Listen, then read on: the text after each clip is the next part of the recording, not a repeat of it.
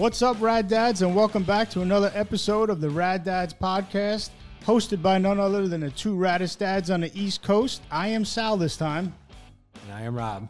and we have a special guest in studio today. We have Richard Lotito from Dynamic Wealth Consultant. He is a guest that was on last year, and he's actually live in studio today. Welcome, Rich. Hey guys, thank you for having me. Listen to that. The crowd is going wild, Yes, Rich. they are. Because they know your capabilities. So, Rich, for those uh, who don't know who you are, why don't you uh, let our listeners uh, in on your background? So, Richard Lotito, Dynamic Wealth Consulting. I have been a financial advisor for the past 20 years. Only thing that I have done since graduating college, and I love it. I love sharing the knowledge that I have with my clients and helping them achieve their financial goals. Yes, I can attest to that because Richard Lotito is my financial advisor. And you know what? He forgets to mention that he's a fiduciary. I am a fiduciary, which is uh, someone that puts their clients' interest first and foremost, opposing to the advisor's interest. That's not to be mistaken for a douche. He's a fiduciary. A fiduciary. When, when we recorded this the first time, you could hear him emphasizing the douche part a lot, a lot stronger. This time he was more mellow on it. That's only your ears, Rob. so we brought Rich on um, again this year uh, because it is the beginning of the year, and I think it's a great time to talk about uh, getting your shit straight. Not only personal life, but you know finances. So uh, Rich can give us some good um, insight as to where we should start. So, Rich, where should someone start uh, with their monies, budgeting, investing, or you know, how to make sure you don't lose your shit. Yeah, so really it, it just comes down to what you bring in versus what you spend. Right? So wait, wait, hold on. So you can't spend more than you make? no, we're not the federal government.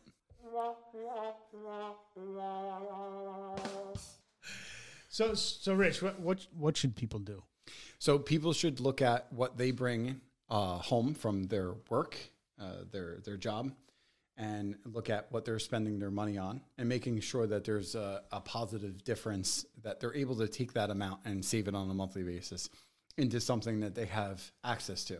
So we don't want to put all of our money into a retirement program that we can't access in case of an emergency, but we want to put some money into a bank account and an investment account that we can access if, if God forbid something should happen and we have liquidity to, to reach to, opposing to put money on our credit cards.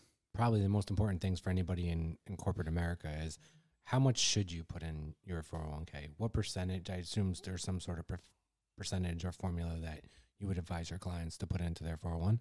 Oh, th- there's definitely a, a maximum amount that you're allowed to put in 17 and a half uh, some odd thousand dollars. But with that, you want to put in what your budget allows. And at very minimum, if your company is matching your contribution up to a certain percent, 3%, 5%, you want to at least be contributing to get the maximum amount of match from your employer, free money. So I- was going to say, in other words, that's free money. Your your employer is putting in; they're matching what you put in.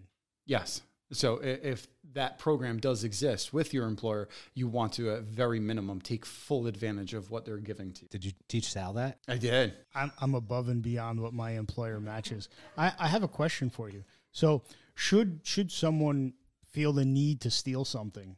Is that something that should be reported on their taxes? So yeah, the, the IRS definitely wants to know about your, your stealing and, and if you robbed a store or, you know, and, and you've uh, gained these things and then you sold them. Yes, you have to report them as, income for the year. I, although I'm not a, a, a tax advisor, you, I would recommend talking to your H&R Block uh, advisor about your illicit goods. So the the look of shock on Rob's face. So did you see that? That's been going around the past week. The I it's it's actually listed in the tax code that you the IRS put it in their ver- verbiage that you need to list anything the value of anything you have stolen. that's Yes, they did. holy shit. That's the U.S. government. The better point is how many people actually report it? Because I would love to see that statistic. Because I'm sure someone did. Well, it's the same thing with uh, self-reporting assets that are held outside of the country, right? During that period that you know you come to us, you let us know. I don't see how they would know about your stolen goods otherwise. Why aren't you in prison otherwise? But that's a different conversation. So you're telling me Tony Soprano reported all his uh, earnings? Yes, he did. That's why he had to pay so much in taxes. That's why Al Capone was nailed because he didn't pay taxes. That's right. One of the reasons we talked about bringing you on early on in the beginning of the year is because you know Sal does his what annual review of the previous year and then the review of going forward. So what do you advise people to do to start off the year and prepare themselves for the upcoming year? It's always a great time to at the beginning of the year to start off fresh financially. Just to look at your finances, what you're spending money on, what you regret spending on uh, money on the prior year, whatever that may be. You know, you can stop it in the new year and start saving and redirecting those monies to something that is more efficient. Um, maybe you haven't uh, been making investments as aggressively as you should have, or maybe you were in- investing more aggressively than you should have. And it's a great time of the year just to look at your finances, see where you are, and take an assessment. Uh, you know, just look at everything, see where you're at, make some changes. So if someone takes they they sit down and they come up with a spreadsheet, uh, a budgetary spreadsheet, which we, we have, Rob has created, and if you want it, hit us up for it. We can provide it for a uh, small fee. I think it's uh, what six ninety nine, right? Just kidding. Um, but Rob does actually have the spreadsheet. So they they they go through their budget, their utilities, their rent, their mortgage, their their car payment, their their gas, their food. After they crunch those numbers per month, what they have left, what is your recommendation as far as okay, I have X amount left. Should they put it in a bank? Well, they have to have X amount for liquidity, cash on hand in the event of an emergency. Yeah. So that, that's two questions. How much should they have an emergency fund, uh, either per month or per year? Um, and and how much should they take and put and keep liquid? Is Yeah. like the percentage. I know it all relies on on on how much you make. Yeah, we should have at least six months of compensation of our earnings in um, available liquidity. God forbid if something should happen, it's ready at our at our ready. It doesn't necessarily need to be all into the bank. You can invest them into a conservative uh, brokerage account, uh, bonds, ETFs, or otherwise. But regardless of that, as long as the money is accessible to you, uh, uh, you can turn it around in three to five business days. It's not uh, not that big of a deal. But you can have it in the bank, although that the bank's not going to um, offer you a, a nice rate of return uh, potentially. So you want to uh, spread your investments out, but definitely have uh, some money for savings. Have some money for you know the intermediate time frame, the next I would say two to five years, and then the longer time frame would be the the five and the five and ten years and beyond time frames. Going back to the 401k, do you recommend people maxing out for the year if they can? If you can, abs- absolutely. You want to take advantage of the amounts of contributions that you have inside of a 401k. You can contribute more than uh, into a traditional IRA. And based upon your income, depending on the levels of income that you and your spouse have, you might not be able to add into an IRA. So the only thing that you have available to you that you can add to from a pre tax perspective, being able to write that off on the year that you make the contribution into the plan would be the, oh, the 401k. That was gibberish to me. All right, so if you make a certain amount of money, if you make a certain amount, Hold on, hold on. Are you serious or are you joking? Oh, I'm kidding. Okay, got it. I just wanted Rich to repeat himself. You're one of Rich's clients, so the fact you said it was gibberish doesn't. I got I got to break his chops. He and I have been friends since we were 17. I apologize. I've always been told to max out your 401k, and obviously, when you're when I was coming out of college, like no one that I knew except like one or two guys actually did it. Um, but when I was able to, I st- started doing it. But then, what percentage of your, I would say, net income, which is your what you get after taxes and 401k and everything, do you advise people to put into a savings account? As much as possible. It's not really a, a percent, right? Because if you're earning a, a lot of money or a significant amount of money, you your your percent is going to be different from someone earning less money. So you just want to be able to say, this is what I need on a monthly basis to pay my bills, to keep a roof over my head, food on the table, and the lights on in the house. Here are my wants, things that buy bourbon, buy extra technology for me and my family, whatever it may be, a vacation, plan for a vacation. Um, but then, other than that, outside of that, I mean, we should be saving as much as we can, as much as humanly possible. Going towards the emergency fund. Once you uh, are done with the emergency fund, then you start segmenting it and saying, all right, now that my emergency fund is done, I have these monies available to me, they're conservative and or accessible to me, then I can go to things that are maybe don't have as high level of liquidity or they are more aggressive and I would expect a longer time frame for those investments to come to what I expect them to be. So if if someone has the um, opportunity to invest in their company's 401k, the age bracket, your recommendations on whether being conservative, aggressive, what am I missing? What else? So, so it's really not only age, but as well as time frame, right? The less time that you have to say that I need these monies, when am I going to need a withdrawal from this account, is should also dictate the amount of risk that you take on, right? So if you want to start saving and investing for your college account, for your child's college account, but your child is 16 and they're going to college in uh, two years from now, that's going to be a conservative investment. I'm not willing, as a fiduciary or as an advisor, willing to take on that amount of risk to go into something aggressive or go into something growth oriented just for a short period of time. But if you're 30 and you come to me and say, I want to save for retirement, that's going to happen in 30 years from now, we're going to go as aggressive as you are comfortable with. And what do you advise to be the age to retire? Whenever you feel that you are ready to, to hang it up and, and you have enough financial wherewithal to be able to support yourself without that level of income to come from working right? So, I mean, I, I don't ever see myself being able to just shut it down fully every day, all day, the entire year. At some capacity, I'm going to come into the office, do some work. Um, but the other uh, 11 and a half months of the year, I would like to be on the beach. 11. so, what would you say, given given these times and, and the direction that this this world is going in, what would you say would be a comfortable number for uh, retirement? How much should people uh, strive for or shoot for to have it in their re- retirement fund for retirement? And that's where a, a, qualified investor, excuse me, a qualified advisor can help you to say that this is how much you're spending on a monthly basis. This is how much you need to support your household the needs, right? To keep the lights on, the roof over the head, pay your taxes, so on and so forth. Those are the needs. Then you start backfilling it with the wants. Do you want a, a vacation, one, two, three, or four vacations? Do you want a golf membership?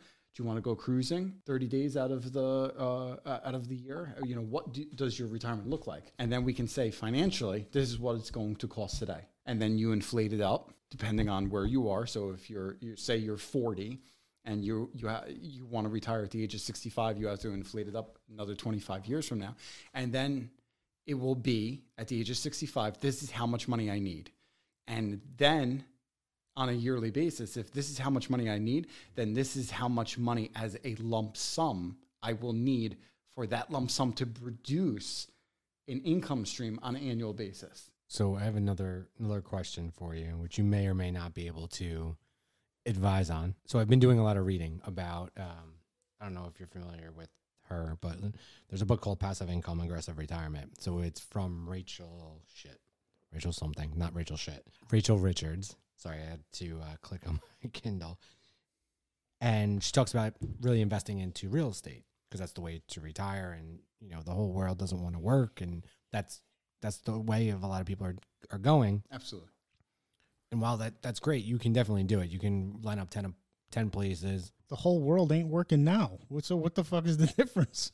Why are you grabbing my stem? I like your stem, Rob. For the people who aren't in the, the audience here, literally, I'm talking on the mic, and Sal and I are sharing a mic, and he grabs the the base.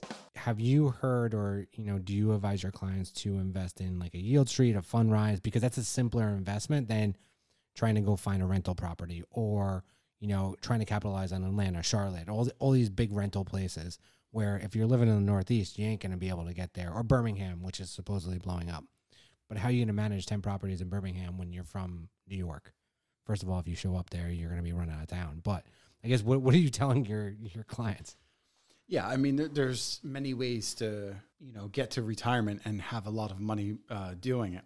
You could do that through a lot of different avenues. And it is always a good thing to have a diversified set of assets to help you achieve that end goal. And if real estate is one of those things, absolutely. But there's a lot of nuances to a lot of the, the private placements, the private investments that we're not going to be able to get into. But, you know, every investment that you make has its own pros and cons to it. And you just have to understand those pros, you have to understand those cons, you have to understand the risks and make an educated decision as best as an educated decision that you can make. A lot of the the clients that I do have that have invested in in just residential real estate, commercial real estate have been able to either retire with a lot of money or, or retire uh, earlier than what they had expected because they have that stream of income. But they were able to actually go out there and be their own property manager and or hire a professional property manager. I mean there's a lot of different ways that you can go about it. It just depends on your level of involvement and how much capital you actually want to you know put towards that particular area of your financial life Go ahead. I was going to make a smart ass comment. I, I had a conversation with a, uh, a friend of mine, and we were talking about the future, and we are talking about real estate. And um, North Carolina, South Carolina, that area came up. So we got talking about buying apartments. How do you manage from if you live up here? And and ultimately, we agreed that hey, if that's something that you want to do, buy real estate in the state you want to retire in. So when you go retire in that state, you have all this property and you can manage locally in essence. yeah I mean, that's a good idea, but some of the some of the areas that are up and coming that if if you do research, I don't know if I would retire there. Um, Charlotte's definitely one of them, but you have to look at the area and make sure that it's affordable. We could buy, I'm sure, a lot of houses in Birmingham. I can't buy a lot of places in Charlotte or in Atlanta because they're blowing up and the prices are much higher. So I guess it's you know it's do you really want to retire into Alabama? I get that. I understand that. But at the same point, I know I know a gentleman who has, I think at this point, 19 properties in Memphis from New York City. But he has a property manager who manages all of them and he brings in, you know, substantial amount of money every month just by having those properties. And that's what he does full time. So I guess it all comes down to someone's appetite. Exactly. Somebody's appetite, somebody's financial wherewithal, and somebody's willingness to put how much of their own time into these various financial uh, ventures. You know, how much traveling do they want to do? How much uh, involvement, hands on, do they actually want to be? I mean, we can buy real estate investment trusts that are publicly traded through uh, a normal investment account. It doesn't have to be something uh, private. It doesn't have to be actual physical real estate in your town that you're going to buy and trying to get renters and managing or Airbnbing it or whatever it may be. I mean, there's uh, multiple ways to to achieve that that real estate piece of it.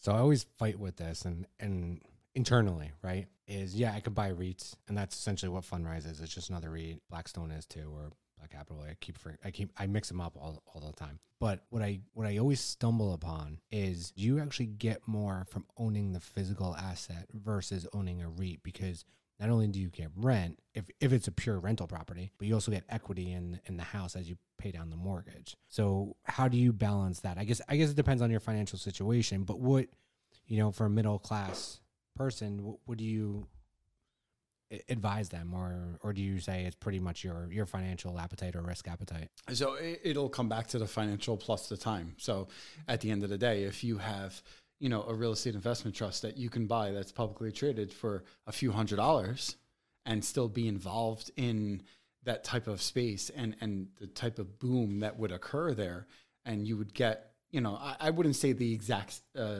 set of rate of return that you would if you actually owned it and you know showed up as a renter, excuse me, as an owner and, and collected the the checks from the renters, but it, it's a lot less time, right? You don't have to go anywhere. You don't have to repair anything. You don't have to. You just sit in front of your computer and watch the thing go up. You're offsetting probably say five percentage points for not having to deal with the headache as as a landlord or as as a property manager. Yeah, I, I don't know if I can sign it in an exact. Uh, whatever the percentage yeah, points, yeah. but but there's definitely a, a, a delta, definitely a, a difference uh, there. Should someone fall into some money, they, they inherit uh, a, a good amount of money, and they're lost. They don't. They they the first thing that they want to do or think they should do is put it in a bank. What benefits? What benefits would you say? Hey, should I put my money in the bank or should I reach out to Richard Lotito from Dynamic Wealth Consulting uh, LLC? What what are the benefits of either putting my money in the bank or giving my money not giving the money to Rich, but allowing Rich to help you manage the funds? Yeah, I got it along. Yeah. The um, so it, historically, banks offer a very low rate of return, a very low uh, savings yield, uh, if anything, and uh, inflation has a downward effect on monies at a bank. So if we look at inflation from a three to four percent per annum, uh, inflationary problem, right? So that means that your money is going to be $100 in 1967 is what we were just looking at is worth 13 cents as of last year, 2020. Uh, no, the year before 2020. So it's worth 13 cents of buying power. The same buying power that it had then in 1967 has 13 cents of uh, buying power today. So that's the type of problem that we have inside of a bank account because they're not going to offer the opportunity to stay ahead of inflation. So we need to understand that. But if that's the level of comfortability that you have and you want that in- insurance of the FDIC, you want that guarantee, you want that stamp, and then you want a, a high level of liquidity, then the bank's going to offer you that. Investments in stocks, ETFs, mutual funds, or otherwise are going to go up, go down in value, depending on where we are economically, and they're not going to be as liquid as a bank account. And and obviously there's no FDIC insurance. So you said per annum. I know what that is, but can you explain it? Uh, so uh, per per year, every year. I apologize. That's a fancy term for a fancy guy. Rob, you got any more questions for Mr. Lotito? I could go on all night, but no. I think we answered all the questions that I think Richard answered all the questions that um, we wanted to talk about as starting off the year. Rich, would you like to add anything to the conversation? What people should know about their money? Yeah, just understand where your money goes.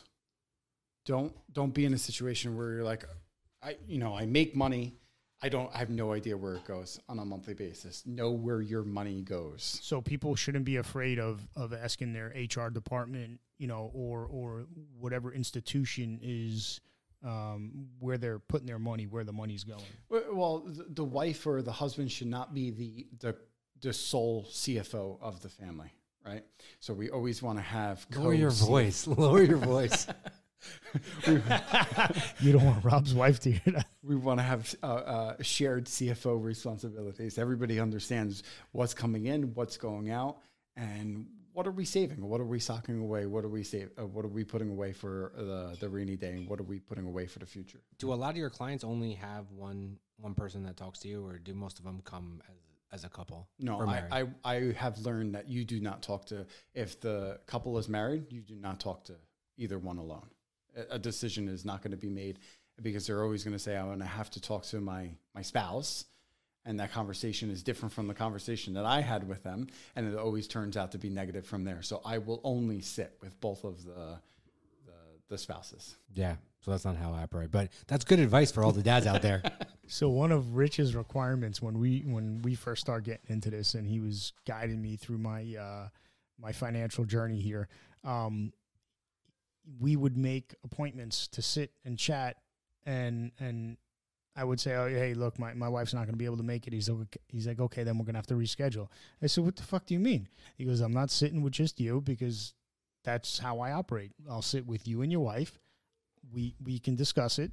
If both of you have questions, you can ask the questions, and then decisions can be made either there while I'm here, or you know, while you and the missus lay in bed and, and discuss uh, the meeting. clients expect transparency from me and I expect transparency in their own relationships. And I, I've seen it. it. It's sometimes uh, not always there. Sometimes get uh, things get revealed during a meeting, but that's it, it is what it is. And at the end of the day, we we work through those issues. We we get to what we need to get to, and and we get it done.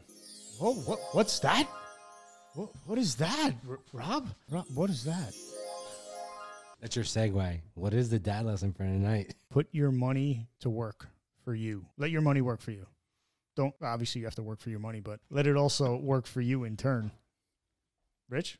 teach your kids about you know how to you know if you pay them a uh, a chore you know for doing chores you pay them for getting good grades whatever it may be but teach them to save money and say that if you're going to get paid something from grandma and grandpa on your birthday you're taking 20 bucks and putting it away for college. You're putting it away here. Uh, because at the end of the day, if, if we get paid money, we have to pay the government, we have to pay health insurance, we have to pay union dues, whatever it may be. We don't get all of our money. So there's no reason why our children should get all of their money. So, do you employ a parent tax? Yeah, I'm the IRS to my my kids. They need to learn that early on because the IRS loves their partnership with me and my family.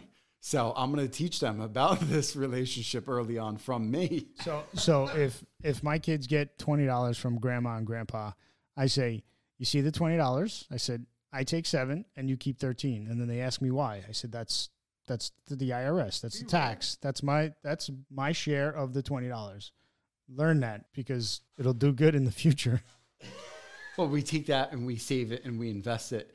And I show them that, you know, here is an investment account for you. And this is what we're doing. This is where we're saving it. And this is why we're saving it. And this is what we're going to use it for. So they understand that there's a purpose behind it. That I'm not just taking their money and, and Well, it's better than the IRS, but yeah, exactly. how old are your kids? Uh, 13, 11, and 5. So, are the 13 and 11 financially savvy? Like, do they have a good understanding of financials? I, I would say that they have um, an understanding. Yeah, I would say that they're they're okay. A bit. Uh, I mean, they're definitely not where I want them to be, but that's just because they they kids are spendthrifts, right? They want to just spend their money.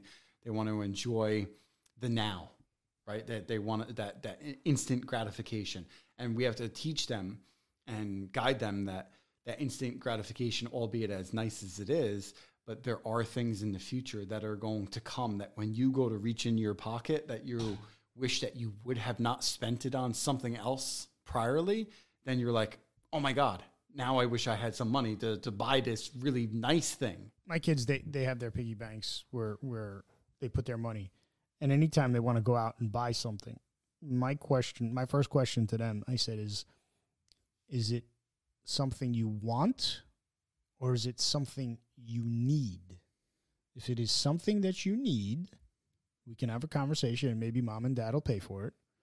But if it is something that you want, make sure it's something that is worth it and that will last. Because once you pay for it, you're deducting money from your piggy bank. Yeah. And then their eyes light up like, oh, that money won't be there in my piggy bank anymore. I said, no. Yeah. Uh, teaching our kids about uh, money early, as early as they'll understand the concept of it uh, is is the best case scenario for us as as parents and especially as dads to get them to be fiscally responsible. Wow. Fiscal.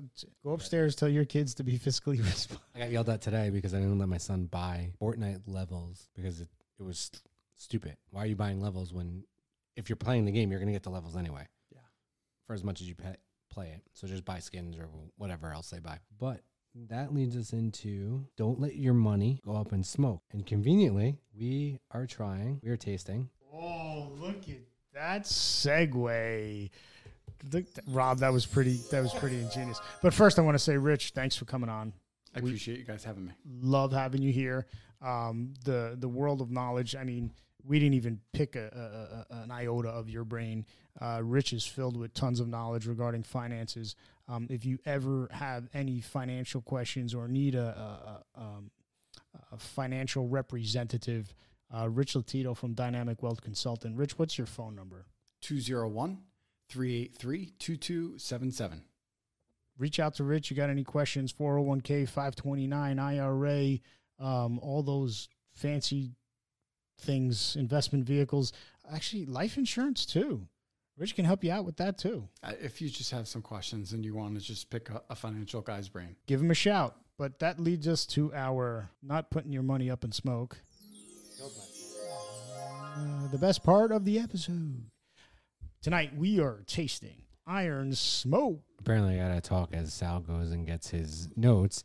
So we are trying Iron Smoke Straight Bourbon Whiskey, artisan crafted small batch, four grain bourbon with applewood smoked wheat. It is 40% alcohol by volume, which is 80 proof. It has a uh, 95.5 from Jim Murray's Whiskey Bible. I have no fucking idea who Jim Murray is or what the Whiskey Bible is. Do you? You don't know who Jim Murray is? Am I supposed to? It's actually so Iron Smoke comes from Fairport, New York, which I don't even know where Fairport is. I assume in upstate New York.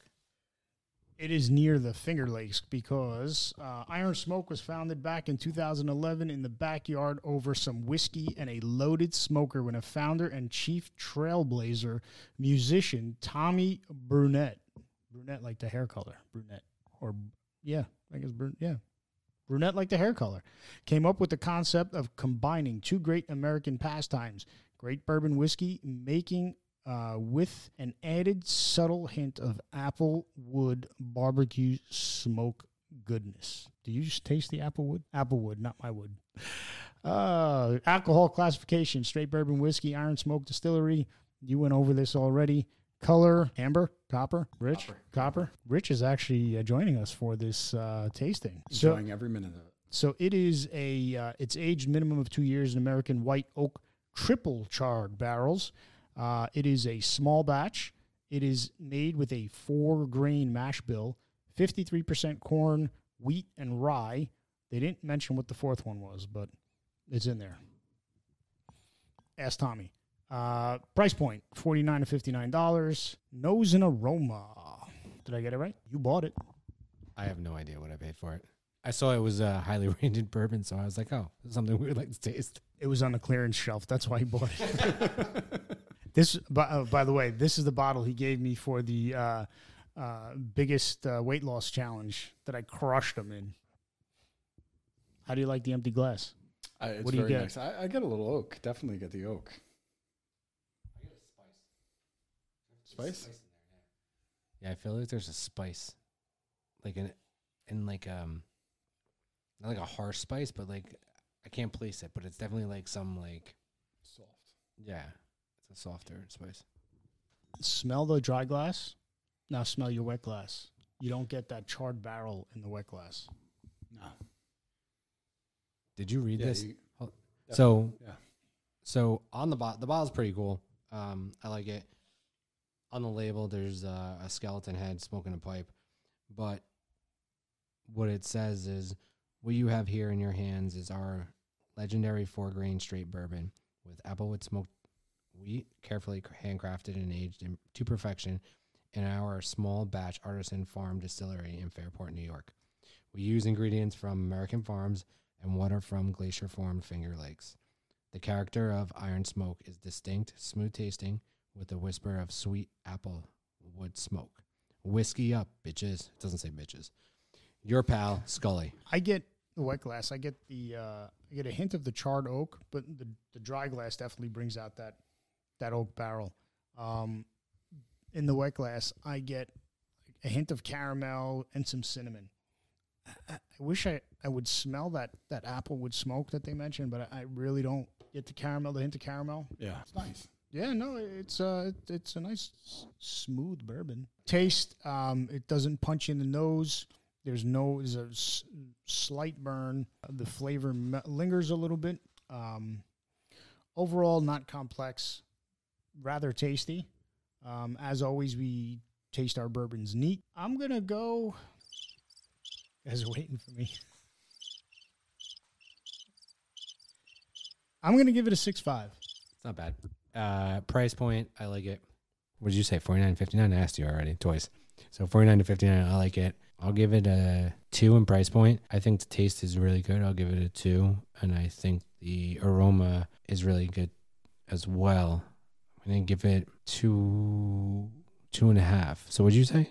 Six five. No, six five. Then I got six five as well. That leaves you, Mister Lotito. What is uh, what are your thoughts? Uh, I was thinking for the price point that there's a lot of uh, competition in that in, in that amount, and uh, I'm I'm gonna go a little bit lower than that just because the the, the competition for that that price point is, is I think a little fierce. So I'm gonna Sure. go six.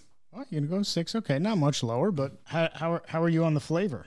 It is. It is. A- It's and it's how is it on the schnoz? It, it's it's nice on the nose, and it's nice going down. It's it's smooth. It's not uh. There's I don't get any burn or anything of that nature. There you have it, folks. We got six five, six five, and a six zero for Iron Smoke. Tommy Burnett Brunett. Join us for another episode of the Rad Dads podcast next week. I have no idea what we are going to talk about, but we will talk about something involving parenting, bourbon, and dad lessons. So join us next time. And thanks, Rich, for joining us on the show. Thank you for having me, guys.